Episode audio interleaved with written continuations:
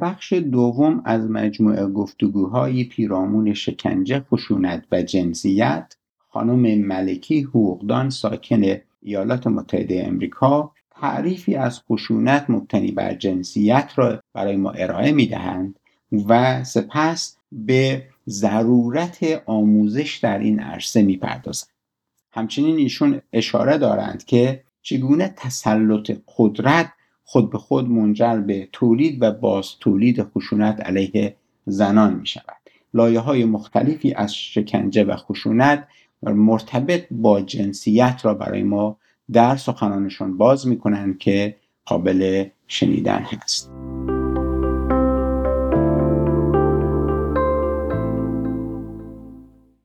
تمام این تبعیضات جنسیتی که بالاخره در طول تاریخ با تعریف های مردانگی و زنانگی و که در راستای اون هم سرکوب نیازهای بخش موضوع سلطه توسط این قدرت مسلح و اینکه این همه ابزارها که باید مورد استفاده این بخش ها قرار بگیره تعریف میشه که از موضوع لباس پوشیدن ارائه ابراز حضور ظهور در جامعه همه تحت تاثیر همین ساختار قدرت قرار می‌گیره تمام این اینها بخشش توسط آموزش و بخشش هم واقعا سازوکارهای دیگری را میطلبد که ما بتونیم که در جامعه تاثیر بذاریم. علوم در چهار سطح می‌تونه تغییر بنیادین در جابجا کردن و منقلب کردن مبنای منطقی مفاهیم در طول زمان ایجاد بکنه. در سطح فردی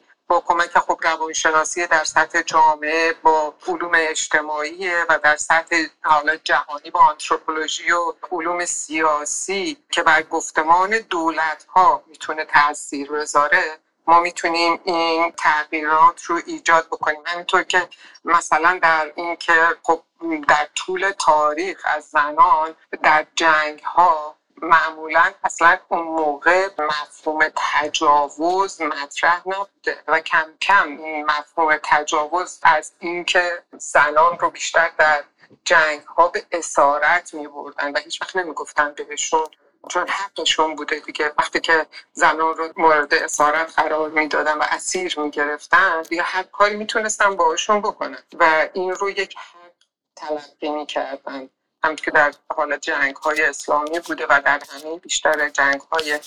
ادیان یا در طول تاریخ ما می‌بینیم. خب این مفهوم تجاوز به شکل امروزی وارد شده در سطح جنگ ها حالا در همه زمینه ها این مبنای مفاهیم باید تغییر رو کنه و این تغییرات هم هم نیاز به آگاهی داره. همین که ما سازوکارهای دیگه رو در بخش هنر در اینکه خود قدرت مسلط بتونه ما بتونیم که اونها رو وادار بکنیم که اینها رو در سطح اجتماعی وارد قانون بکنن و ما بتونیم حمایت های قانونی رو این بخش ها داشته باشیم. و این خیلی به نظر من مهم هستش که ما بتونیم هم قوانین رو تغییر بدیم. مبنای منطقی مفاهیم رو در قانون جابجا جا بکنیم منقلب بکنیم و کلا از این طریقه که ما می‌تونیم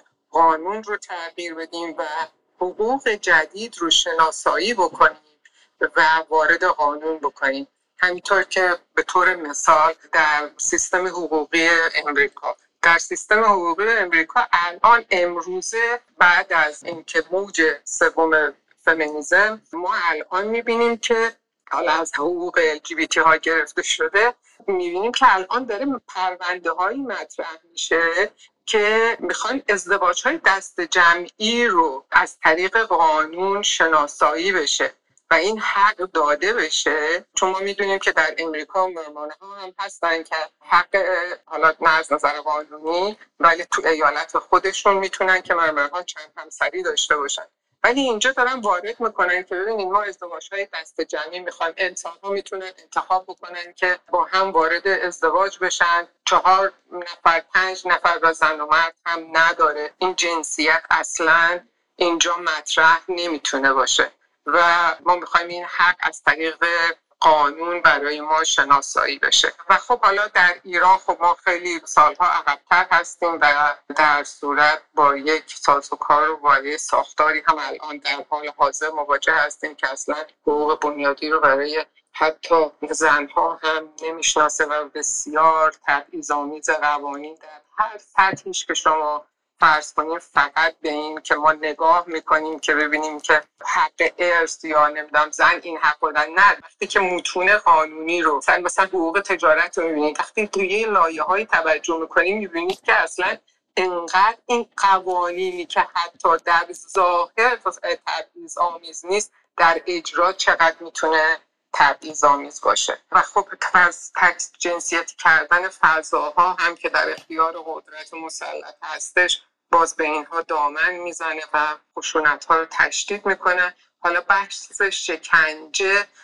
و که خب حالا از زندان گرفته تا شکنجه های فیزیکی هم که من این رو اصلا در یک می‌تونم بگم مطالعات اجرایی در سطح در سطح حقوقی و قانونی می‌بینم. این خیلی لایه های پیچیده داره و بسیار سطح وسیعی رو اشاره می‌کنه که یک فکر می‌کنم بحث مفصل تر رو میطلب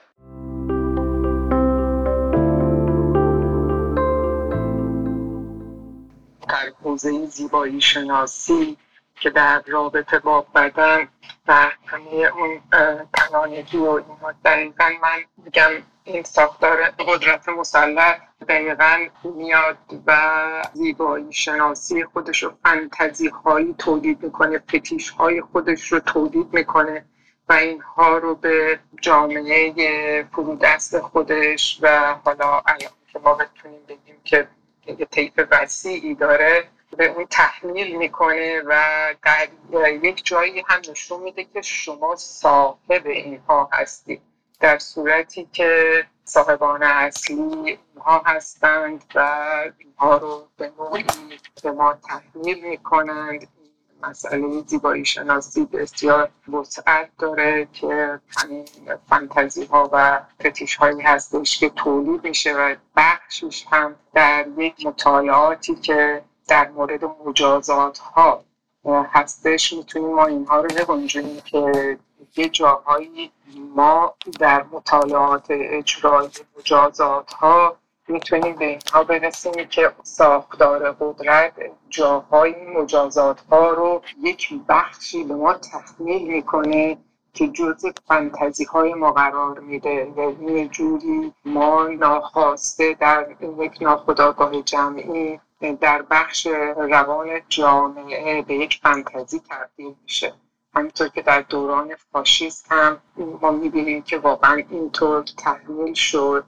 و این فنتزی ها ساخته شد. یک جایی فنتزی ها دیوار ترس مردم رو میریزه و به یک قدرت جمعی تبدیل میشه. اینطور که خب در همون زمان هم ما می‌بینیم که بخش اعظمی از طرفداران هیتلر زنان بودن. و خب باید به این چیزها هم توجه کنیم خب بخش اقتصادی هم خیلی مهمه که چقدر می‌تونه این حمایت بکنه که بتونن به یک ساختار روانی و ناخداگاه جمعی جامعه تبدیل بشن ممنون از لطفتان فرصت که